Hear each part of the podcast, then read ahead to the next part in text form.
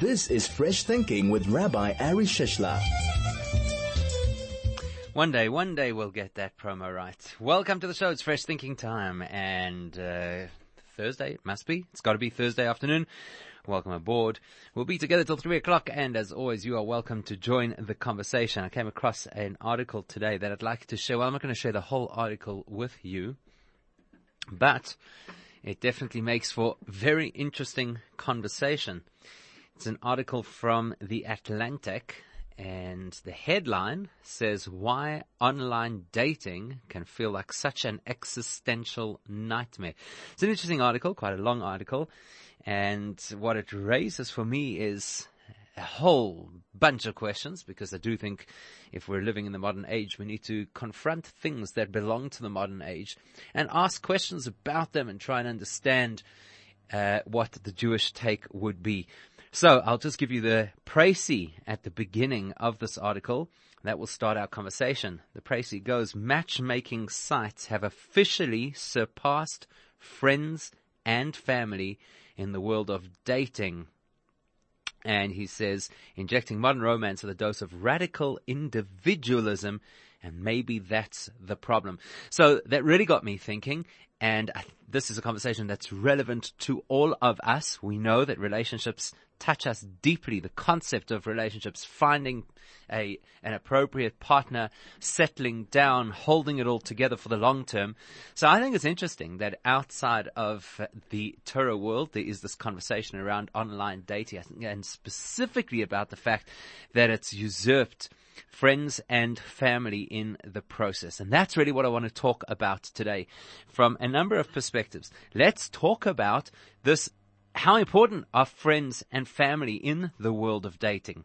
Because he says maybe the pro- that's the problem. Maybe the problem is that matchmaking sites have surpassed friends and family. So I'd like to talk about that. How important are friends and family in the dating process? How important is the classical approach of the Jewish dating process, something which may be nearing extinction, or at the very least is endangered. So that's what we're going to talk about today. As always, you can call in on 0101403020. You can message us on Telegram on 0618951019. You can SMS 34519 or tweet at Chai FM and at Rabbi Shish. This is Fresh Thinking with Rabbi Ari Shishler.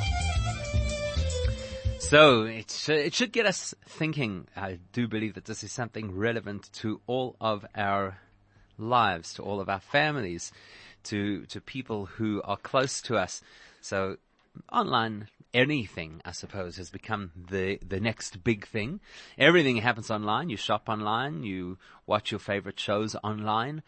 You get your news online. So, is it that radical to suggest that you meet the person of your dreams online? And I think when the online dating process began X amount of years ago, not exactly a scholar of when it started, people probably thought, wow, this is phenomenal because we now are no longer bound by physical borders and there's the opportunity to connect and to meet people across the ocean or around the corner, especially now that we have location based dating apps.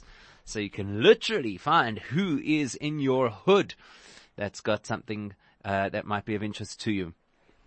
So I, I, thought this was really interesting, and it's like I said, it's a long article, but the point that he makes is that perhaps we've maybe I'll even read some of the some extracts from the article that perhaps what we've done is we've uh, we've compromised on something of tremendous value, namely the insight of uh, of family, and uh, we're losing out because of it. Just to give you the statistic, the statistic goes like this: in 2012, there had been a rise of I think they said here it is from the 1990s to 2009, the amount of couples who had met online had increased by 20%. That was in 2009. Now, there's a new paper that is awaiting publication that shows that it's just on the up and up, meaning to say, according to data collected through 2017, the majority of couples now meet either online or at bars. so some things, I suppose, haven't changed. But this is the point that I think is interesting. He quotes the, the, the fellow who put this, uh, it's a fellow called Rosenfeld, uh, the American Sociological Review. So he says that internet dating has displaced friends and family as key intermediaries which is really, really interesting because that, that raises a whole bunch of questions. So I suppose this is an opportunity for you. You can share and it's the wonderful thing about the anonymity of messaging you can share just a personal experience. What kind of uh, dating experience did you have? Maybe it was uh, this year, maybe it was 20 years, 40 years, 50 years ago. Just interesting because we know that the concept of marriage is absolutely central to Judaism. And we know that the Torah speaks about famous people and how they went about meeting their significant other, starting from Adam and Eve. In fact, the story of couples is a story that accompanies no, not surprisingly, that accompanies the whole story of history. So we've got right from the beginning Adam and Eve with Hashem famously saying, it is no good for man to be alone and let me create for him a helpmate. So that gives us a perspective right there that the earliest story of humans is bound up with the story of humans needing to partner with each other. The, the, the prerogative, the, the, the, the importance of, of marriage. And then you go through our great personalities. We're told, I mean, it's an interesting thing, but if you were writing a book of history that was going to contain those seminal moments that defined the direction of the human nation, and if you had to talk about the great wars of history and the clashes and encounters between world leaders, the standing up for morality in the face of uh, slavery and in the face of despotic leaders, it's quite surprising how much airtime the Torah gives to the personal relationships of those people. So we're told, we're told about Abraham and Sarah. Okay, we're not necessarily told in great detail about how they met. So you're not going to glean a lot about the dating process, but you will from their son, Yitzchak, because the Torah gives us a fortune of information about how he landed up meeting his wife. And it was not online, because obviously that was not available at the time, but it was certainly very much through a shadchan. Although there is some halachic debate about the exact status of Eliezer, servant of Abraham, who went finding this wife for Yitzchak, we won't get into that level of detail. But it's a third party objective person who introduced the two of them. Then you compare that, of course, to the next the next story, which is how Yaakov met his wife Rachel, which was what would appear to be a chance encounter. He was on the run and he was looking to hook up with his mother's family because his older brother, well, his brother, older by fraction of time, uh, wanted to kill him, and he lands up meeting Rachel at a well, which for many people resonates because that's where many people meet their spouses at the, the drinking hole. We're told how Moshe, the leader of the Jewish people, meets his wife. So it is definitely very much a part of Judaism, the story not just of how important marriage is, not only for practical but also for spiritual reasons, but also how important the process of getting there is. And I think it's uh, interesting when you explore and you go back. I mean, even if you were a fan, let's say, of Fiddler on the Roof, and you remember the character Yentl, and uh, or Yent, what was her name? Was her name Yentl? She, I don't even remember now, to be perfectly honest. Uh, but I'm sure somebody will remember and, and, will send it in. But her job was the, she was the shadchan. She introduced and made recommendations and suggestions. And the suggestion came to the parents on behalf of their children long before the children met and probably the children didn't even necessarily know that a prospect had been offered until such time as they met, and that still goes on today. There are places in the world and, and communities in the in the Jewish world who still operate that way in the real uh, shidduch s- system. So it's interesting. It's really interesting. How important? Let's start with that. How important is it to engage and involve friends and family in the process of finding a, partner, a marriage partner. There are a few messages that have come through mostly on Twitter. So I'll share one or two of them with you. Somebody says, uh, many of the, many of the frum communities, it would appear, are already on dating sites. So that, I suppose that means, like everything else, it's in, impinged on or invaded or crept into, whichever particular term you want to use, into our society too. We can't believe that we live still in the shtetl and can't stick your head in the sand and pretend it hasn't affected us. It has and it will. And that, I suppose, raises another conversation in its own right. Should we be uh, supporting or should we be trying to block and, and shut it down in our communities? So there, there are various elements to this conversation. What do you think about the online dating concept? Do you think it's something that the Jewish world would be opposed to? Do you think that it's something that will or will not shift the way that frum dating works? What do you think about frum dating? What do you think about the necessity for family and friends to be part of that process?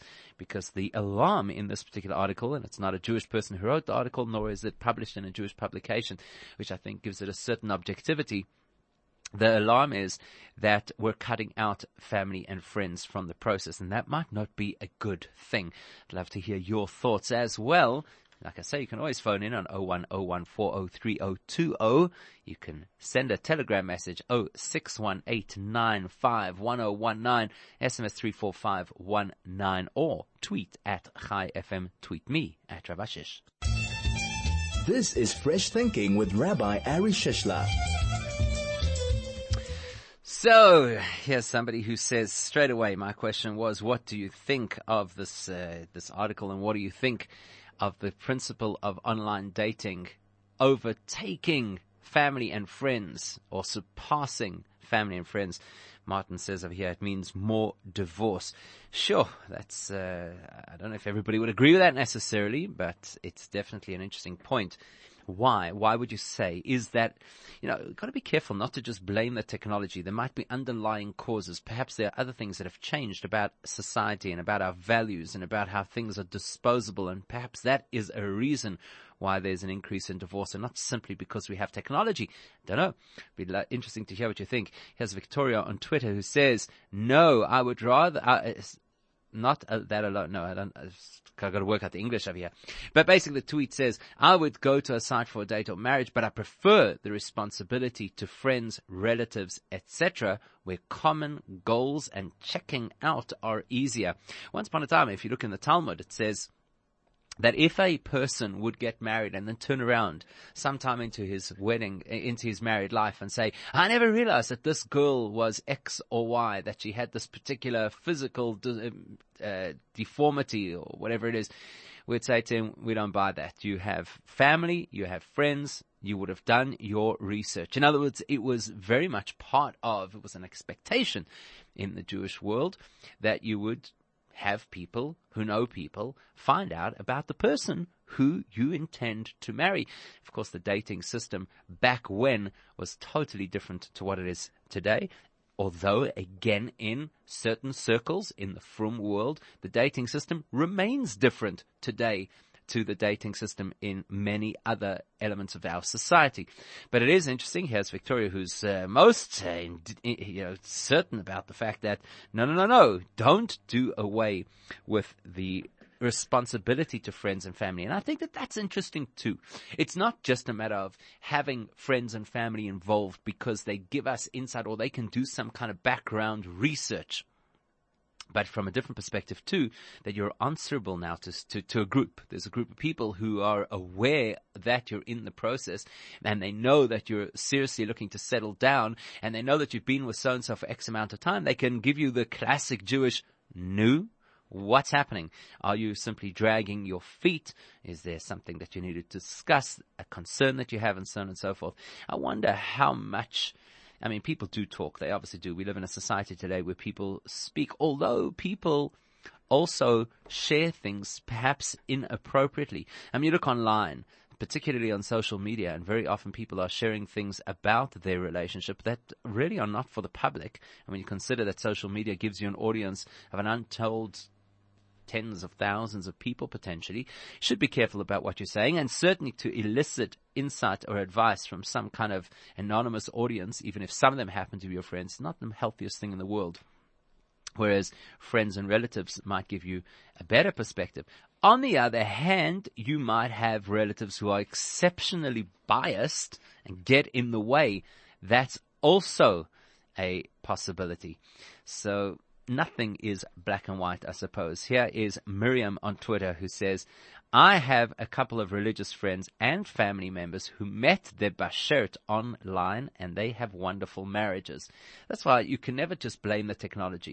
You say, well, it's because there's tech around, that's why marriages fail or in an environment where we shut off the tech, marriages will succeed. It's obviously not the only factor. Clearly, there are really serious factors that determine the longevity of a marriage. Most importantly, the fact that the couple is willing to invest time and effort in making it work. so that could be part of the problem maybe with the online dating intro to relationship because it's a little too click the button easy and real life marriage isn't right? You can't just shut down the person's pro- profile when they're getting on your nerves or swipe right because you'd like to look elsewhere.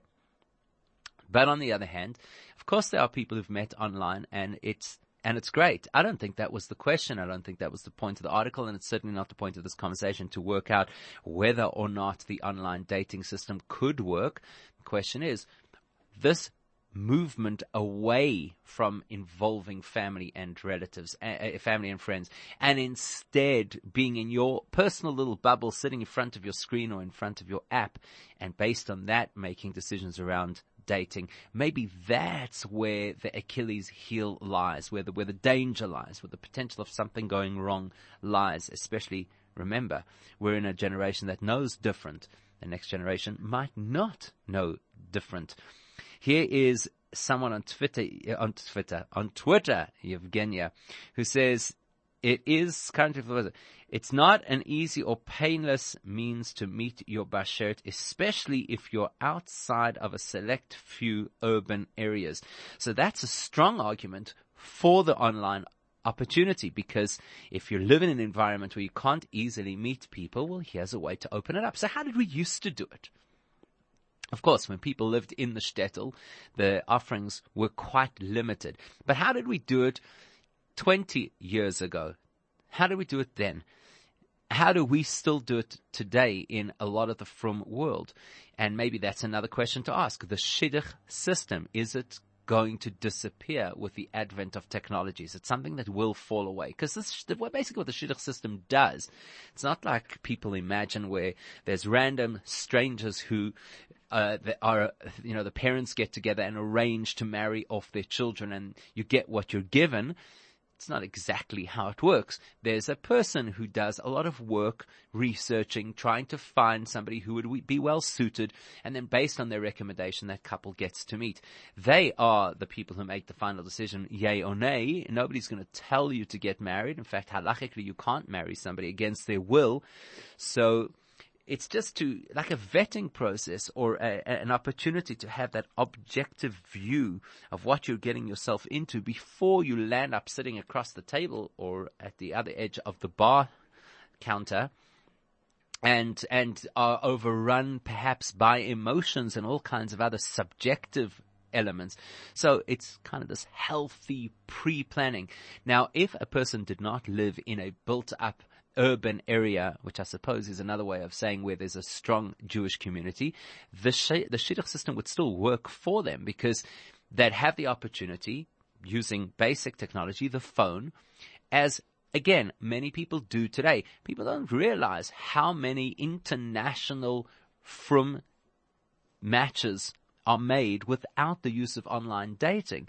Because there is this concept of people who look out for people. A sibling will suggest somebody for their friend. I, my sister has a friend, maybe she's good for you, kind of thing. Or there'd be the professional shadchan who makes it their business to spend time making themselves available to find out who you are, what it is that you're looking for, and then go literally looking around to see somebody that, that seems to match that. And then their job is just simply to set it up. And by the time you get there, you know that there's a fairly good chance that this is worth pursuing. And it's not just some aimless attempt at because you saw somebody go over and ask them their number. So that would work for a person even if they were not living in a big Jewish community because they would have access to a shadchan and say, listen, let me phone you up. This is who I am. This is what I do. This is what I care about. These are my ideals. This is the kind of person I would like to meet. Do you know anybody? And that, that somebody might be in a completely different part of the world and that could still work without necessarily needing to go online and without necessarily needing to live in a major Jewish metropolis. But I do think that Evgenia makes a point. If you do live away from the community, might be a great asset to have access to online dating. What do you think? Do you think that online dating is something that the Torah would approve of? Do you think that with the growth of technology and the different way that people interact, the classical shidduch system might collapse? I'd be very interested to hear your views. You can call in 01 01 403020. You can use Telegram, which I think people are maybe a little bit nervous about still. Just remember WhatsApp is no longer going to be available on this show from the end of the month. So if you want to communicate, it's got to be through Telegram. Download Telegram onto your phone. It's got a whole lot of things that um, maybe you're not used to but it's different. It's like WhatsApp, just a little bit different. And you can telegram us on 0618951019. You pretty much got one week left to sort that out if you want to communicate on free texting to the show. Otherwise, you can always SMS 34519 and you can tweet at Chai FM. You can tweet at Rabbi Shish. We're known as the people of the book.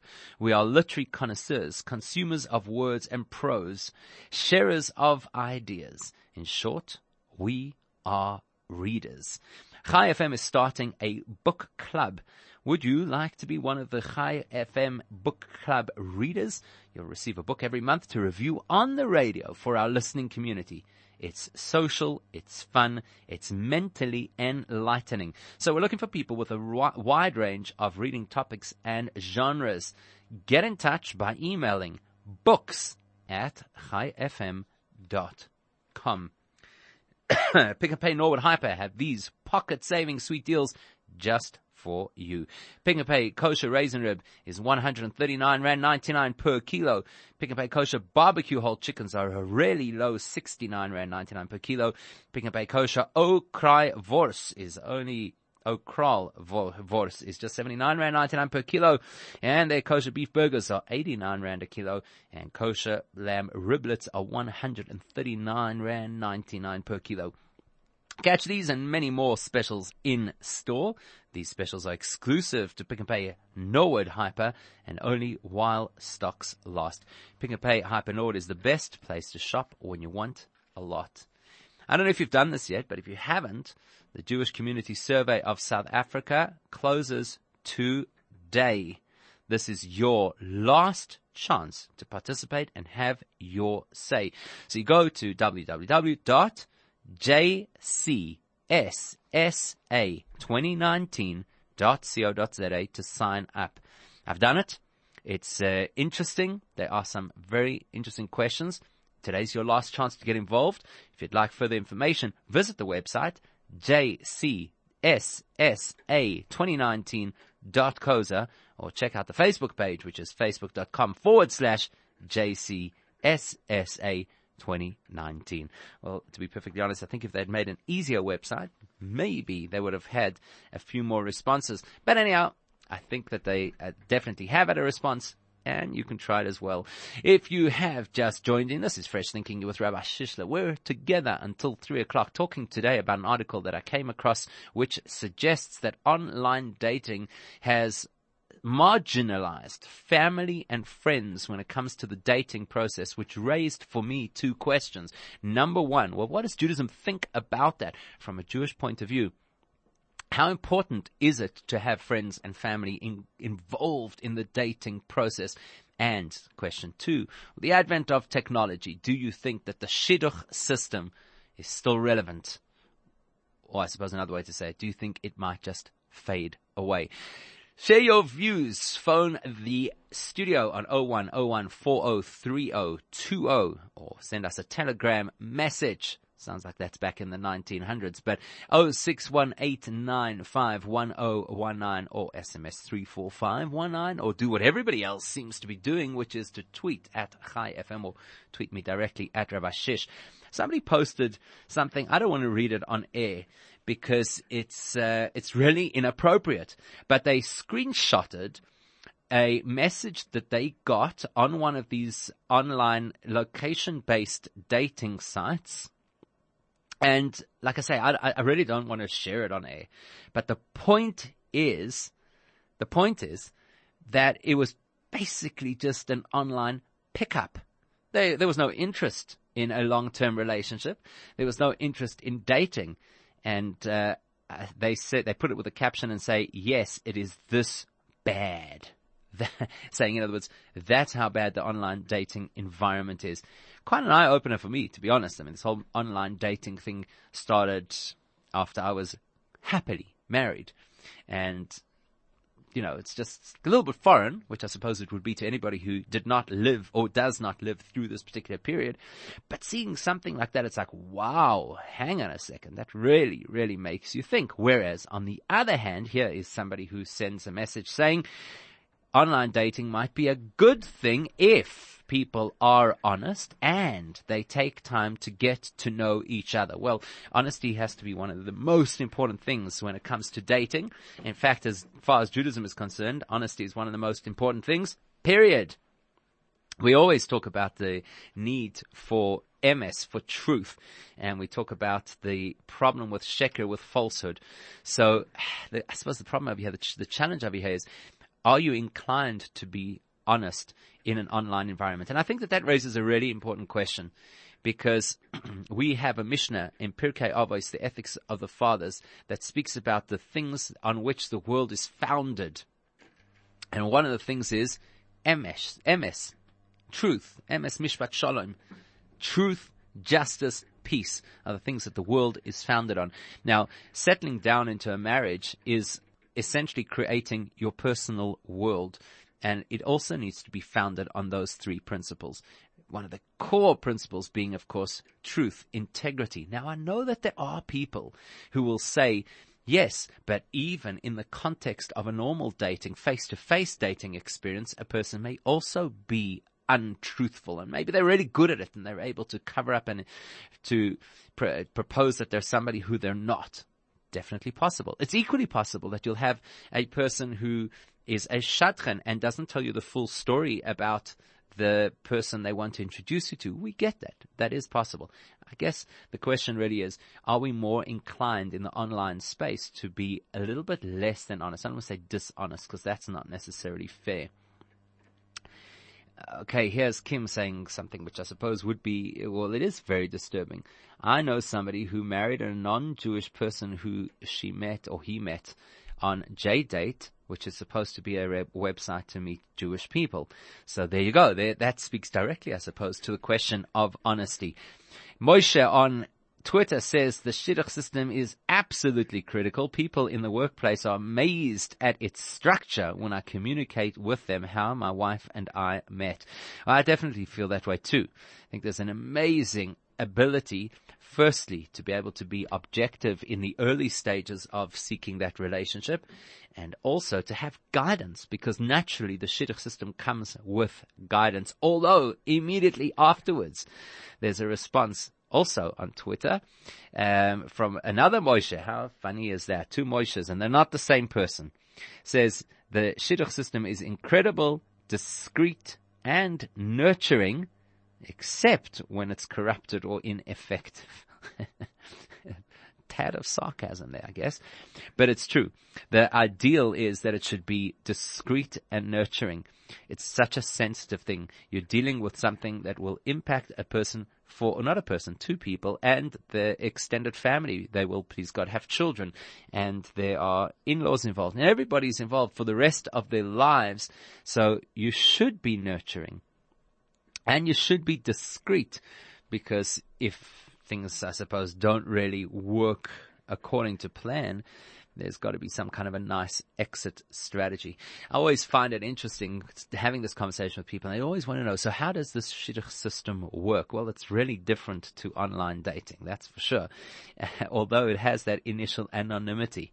So there might be similarity on one level and then it's completely different on another. The first thing, and this is probably the most important thing regardless of whether a person dates online or whether they date in person, the first thing is you need to know for real who you are.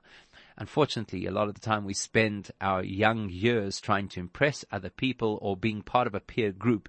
We don't necessarily always have the encouragement or direction to look inward and discover who we are. Now, if you don't really have a healthy sense of who you are, how likely is it that you'll settle down with the right person for you?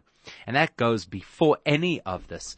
Some guidance, some introspection, some opportunity to find yourself before you start looking for that self's partner.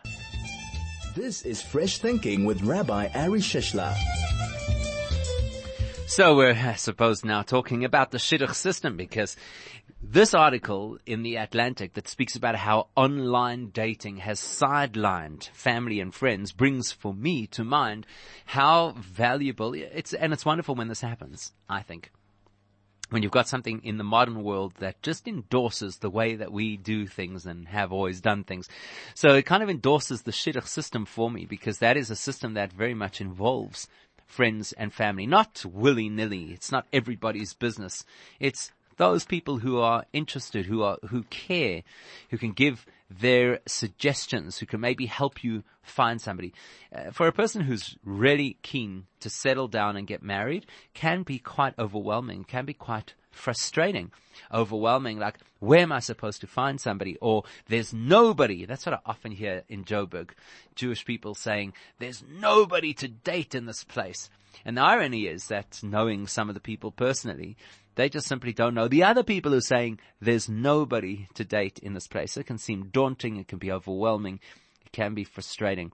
And to have a team, like a support team, where you know that there are people looking out for your best interests and you know that there are people who are happy to make inquiries on your behalf or just test the waters before you invest yourself. We know that every single time a person engages in a relationship, there is the potential of being wounded. I mean, it doesn't work out after a period of time.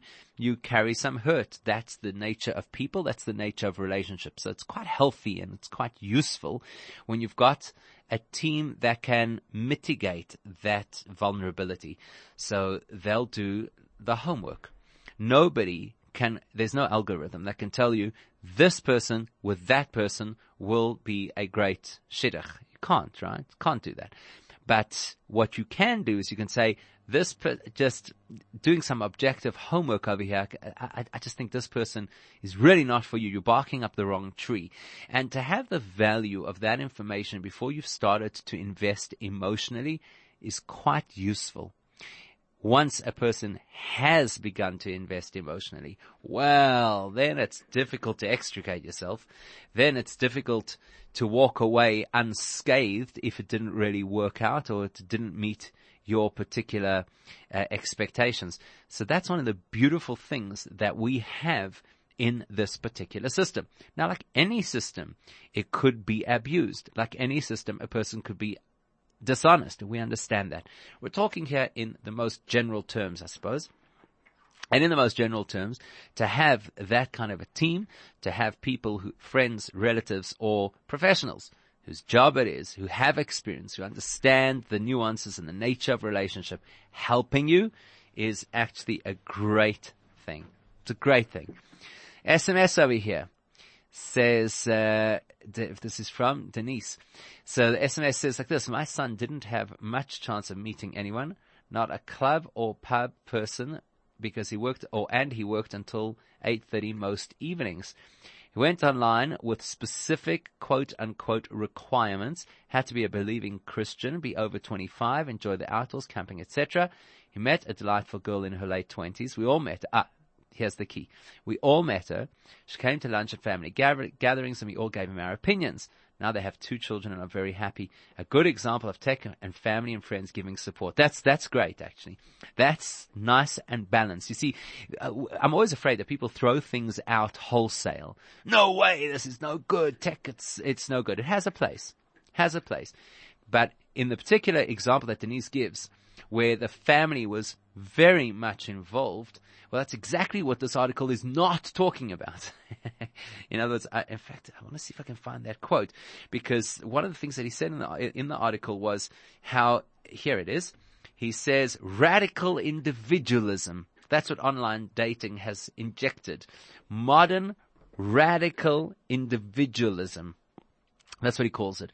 And basically what he means by that is you're on your own journey. It's in the quiet of the screen and you and the person on the other side who proposes to be somebody which you hope they really are.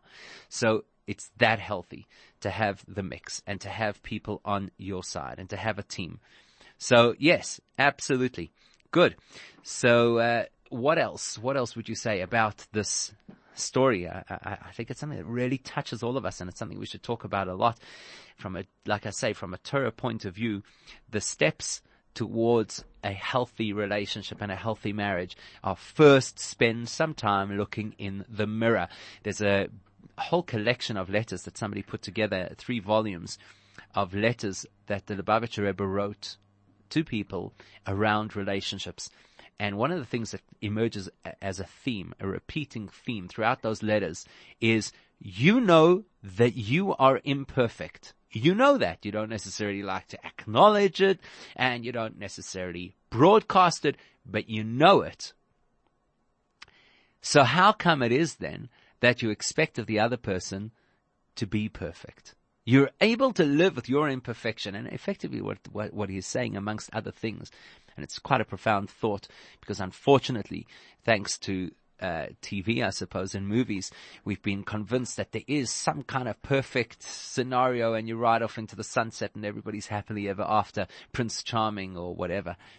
So it's important for a person, you, you just have to have like a really healthy sense of yourself. And if you're the friend or the family who's in helping this person down that path of finding somebody to settle down with, well, then you also have the responsibility to help them know who they are. So if somebody comes to you with an absolute, and it's somebody you're close to, comes to you with an absolutely ill-placed, ridiculous kind of suggestion, says, I'm interested in that person because of X and Y, well, you have a responsibility to tell them, listen here, I think you've got to think about this. Knowing who you are, not to shoot them down and not to blow them out of the water, but just say, hang on a second, knowing who you are, is this actually what you would want. Is this actually the best thing for you? Oh, incidentally, there's a big difference between what you want and what's the best thing for you. And that's one of the great challenges of settling down into this wonderful adventure called marriage is that a lot of the time, especially when people are young or especially when they've been influenced by the exciting, uh, plastic version of life that is broadcast in HDTV. So they think about these crazy superlative realities of the person that they want to settle down with. And it's important to have somebody who's a sounding board, who's a little, more, a little bit more mature and a little bit more experienced who could say, listen, that's what you want. It's not necessarily what you need.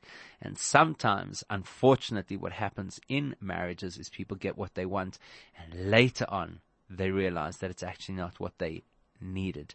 So for us, the process of getting towards marriage is a spiritual process and it's a collaborative process. A person should not feel alone in the process. A person should not feel that they are the final say in the process. They should believe, and I think it's really important, that there's a value in consultation, that there's a value in having somebody who you respect as a guide, that there's a value in having the voice of people who you love and who love you and who care about you. But it's also a very spiritual process too. You've got to bring God into that picture because ultimately, if you want Him to bless your marriage, He's got to be on your side. Got to be, and, and it's a funny thing that people often don't realize. If you're dealing with something that has the potential to be the rest of your life, it's a special time to pray. It's a special time to do some extra mitzvahs just to be sure you're in the correct space, that you're in a positive spiritual place where you're going to attract the right things toward you. And I'm not sure that sitting in front of a computer with a mouse is always conducive. I'm not saying it's never, but I'm not sure if it's always conducive to the most spiritual environment. What do you think? Share your views with us. 34519. You can SMS. Otherwise, send a telegram message 0618 This is Fresh Thinking with Rabbi Ari Shishler. A little earlier, Rabbi Josh Yuter on Twitter said to me that it depends what site you use. And he references an example of the site called Saw You at Sinai, which uses digital profiles, but the matches are actually dealt with by professional shadchanim. That's a fascinating because I, I, didn't know that. I mean, to be like I say, I don't really dabble much. I mean, I haven't got any experience in the online dating space. So I know the names, JDate, Saw You at Sinai, maybe a couple others, I think Yam Suf or something like that. Um, but that's an interesting hybrid because probably that's how things should work. You have the access to an online database, but then you have the guidance and the the uh, moderation by somebody who knows what they're doing. That kind of makes a lot of sense. Does make a lot of sense. You go back. It's interesting that, for example, the mitzvah that you're supposed to do every single day of wearing tefillin is a one-liner in the Torah. Okay, the one line is, is, is repeated. Okay, so it's four lines in the Torah. Okay? Shabbos, which is something that's a cornerstone of the whole Jewish experience to rest on the Shabbos. Few lines in the Torah. But the story of how Isaac met his wife, Rebecca, takes up major paragraphs in the Torah. And we know that the Torah is a book that is very, very concise. Not a word is wasted. The fact that there's so much information about it, so much detail to that information that the whole story is repeated and then repeated again just goes to show how important in Jewish thinking and in Jewish ideology, marriage is, but not just marriage, because it's not the story only of a marriage. It's the story of how they got there. It's the story of how the shadchan, in this case, the matchmaker, the servant of Abraham, how he went about identifying what he looked for. And it's a brilliant story because if you think about it, and, and, and, just in a nutshell, if you think about it, it's the story of a man who was tasked with the opportunity to find the woman who was going to perpetuate the Abrahamic dynasty, the fledgling Jewish people. That's quite a responsibility. And so he looks around and he says, find me a girl who is incredibly kind. That's what he was looking for. I mean, he dresses it up in a story. Find me a girl who will bring water for my camels and will offer me water and so on. But it's, it's just so important because unfortunately in today's world, the things that people look for are so superficial and so transient. So many of the things that attract people to each other in those early stages of relationship are not going to be around at a later stage. Yet, good character, that's, that's a constant. That's something, I mean, people do change, we know that. But if you look for good character, that's something worthwhile. That's something that tells you who the person is, not how they appear or what they happen to be doing at this particular point in time. And maybe more importantly even than which particular methodology we use, I think it's that important to drive the message home that before you leap off into this world of seeking a partner, spend some time thinking about who you are and what your value set is and what your ideals will be and what you dream about, not in terms of money and fame, but in terms of what kind of person do you want to be and what kind of family do you want to have. And then go out and look for a person who has values and good character that align with those perspectives. Bring into your world a team of people who care enough about you to help you where you can't be objective. And then you probably stand a pretty good chance for all those looking to find that significant other. May Hashem bless you that it's quick and good. Wishing you a great Shabbos. Until next week.